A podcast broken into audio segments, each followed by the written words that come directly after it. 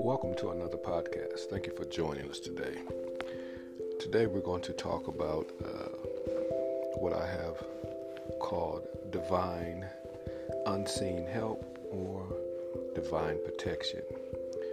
I, I'm bringing this to us today because I want us to know that we have unseen help that surrounds us every single day of our lives as believers as we walk through this life and danger seems to be on the outside and things are taking place. We have this divine protection that's around about us. Uh, oftentimes, when I pray, I thank the Lord for taking me through danger seen and unseen.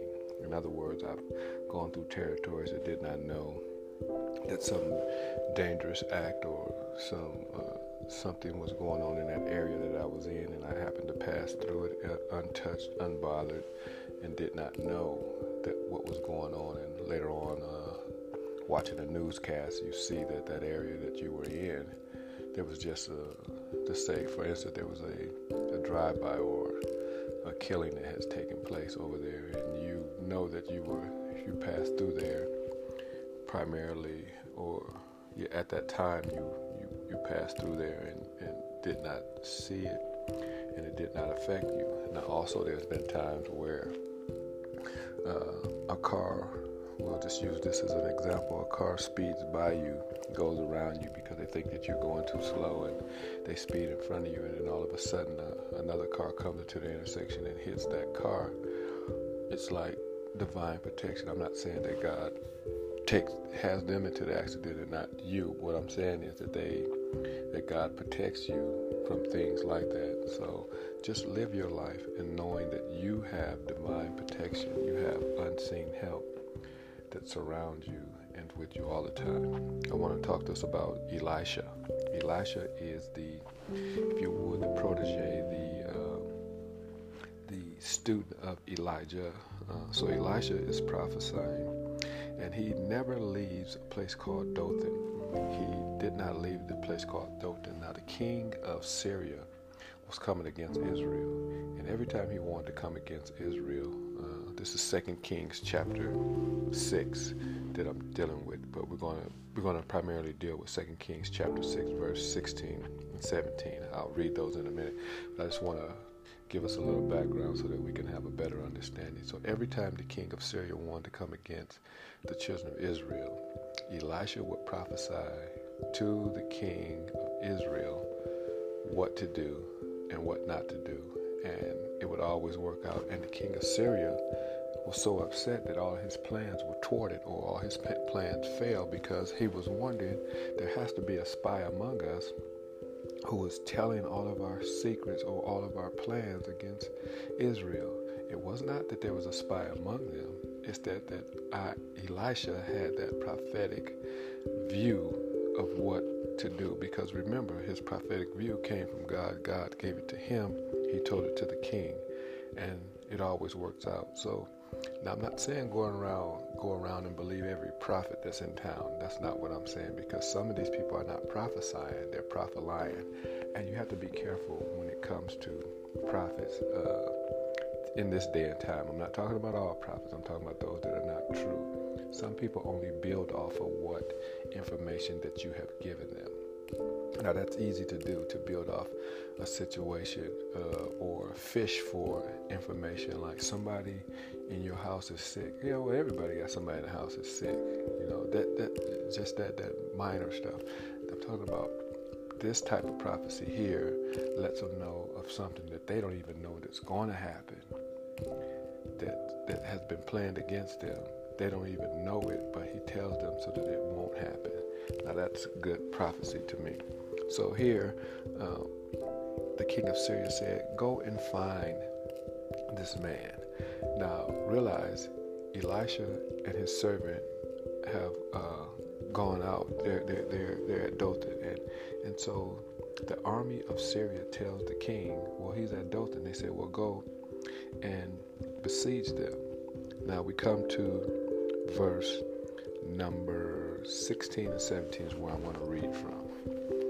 It says, So he answered, uh, let me go back just a little bit. Uh, 15. It says, uh, 15 says, And when the servant of the man of God arose and went out, there was an army surrounding the city with horses and chariots. And his servant said to him, Alas, my master, what shall we do? What are we going to do? We're surrounded. They have surrounded the city. There, there it looks like there's no hope. There's no way out of this. There's no way for us to get the victory. Now, Elisha, being who he was, he had to calm his servant down. See, that's what you have to do sometimes. You have to calm the people around you down because emotions can run high. Looking at it from a natural standpoint, it doesn't look victorious. Uh, but from the spiritual standpoint, if we could just see this from the spiritual side, we will see the victory that's coming. We could see that we have divine protection. We we have unseen divine help. We have this help around us all the time. We have we talk about angels guarding us and uh, being with us and, and watching over us. So here is a clear example of that taking place in the Old Testament of Scripture. Second Kings chapter six. I would tell you to read the whole chapter six, and it's a it's a great uh, uh, it gives a great detail of a part of Elijah's life as he was prophesying to um, Israel. So it said, "What are we going to do? What are we going to do? We're surrounded. Have you ever felt like, what am I going to do in this situation? I don't, I don't have the means to what I need to take care of this, and God always comes through for us. He always does. He never he never fails. He never fails. He said, uh, the scripture said, I was once young and now I'm old. I've never seen the righteous forsaken, nor his seed begging bread. God is always going to come through, and we have to trust God that he's going to come through. So here, Elisha, the young servant of Elisha says, What are we going to do? We're surrounded. Verse 16 it says, So he answered, Do not fear. First of all, let's get this fear out of the way. For those who are with us are more than those who are with them. Now, to the natural eye, the servant has a right to be fearful in the sense of, What are you talking about, Elijah? It's just you and I. We don't have nobody with us. And here, Elijah said, They that be with us are more than they that be with them. Now, he has to. He, he still the the servant is still a little fuzzy on it. Like uh, I don't I don't see it, but it will come to pass. He says, "For those that be with us are more than they be with them."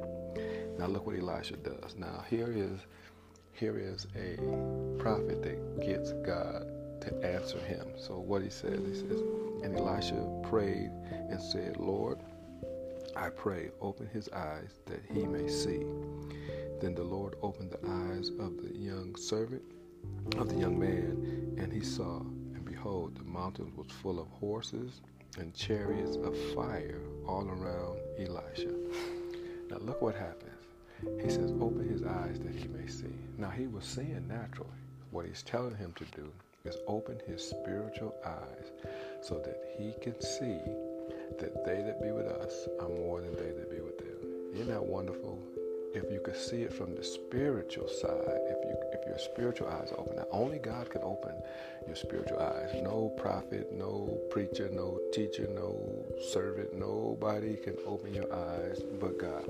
And that's what you have to pray, Lord, open my eyes so that I can see how this is going to turn out. Open my eyes so I can see and understand that I have this divine protection and I have this divine unseen help. So when he opened his eyes, the young man sees now that they are there the mountains are full of horses and chariots of fire. Now look, he says horses and chariots of fire. Now remember, they attacked them with horses and chariots.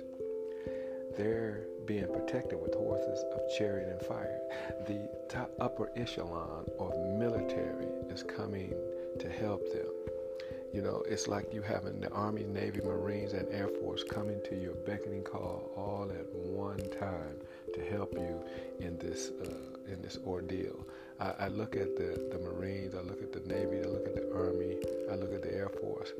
but then I look at the this elite group that they have in the military called the Navy SEALs. They go in and they they they wreck shop, if you would. They go in and they take care of business right away and they get the job done. Not that the Army, Air Force, or Navy does not get it done, but they have a specially trained group for specially trained instances that they go in and they take care of business. And I love that. And I see that God has divine help for you and I in every situation. So everywhere we go, we know that we're protected. So don't walk around in fear of where you are or where you're going. If God is sending you through it, He'll He'll have the protection that you need when you go into it. So just trust God today, knowing that you have unseen divine help all around you every single day, even though you can't see it with your natural eye. Pray that God would open your eyes so that you can see it in the spiritual realm, so that you'll know that you have this divine help everywhere you go, all day, every day. And, and just be thankful to God that He has provided you with this protection. His protection is better than the CIA, the Secret Service, the police force, and everything else. I hear a statement coming from people from the streets that always say, if you're scared, go to church. No, if you're scared, call the police. Because see, you can't be scared and go to church. You got to walk in in in you can't walk in fear and be a child of God. So if you're scared, call the cops. Don't go to church. Because if you're scared and you want to not be scared, learn what the scripture says so that you will not be afraid. And fear is not a part of the makeup that God has given us. It, it tells us, Fear not, for I am with you always, even unto the end of the earth. So we see here that there's unseen divine help. The young man now sees it, and now they can move forward. If you read the rest of the story, you'll see everything that has happened in in uh, 2 Kings chapter 6. Read it out, look at it, and understand today that you have divine help. Until next time, let the words of my mouth and the meditation of my heart be acceptable in thy sight, O Lord, because you are my strength and you are my redeemer.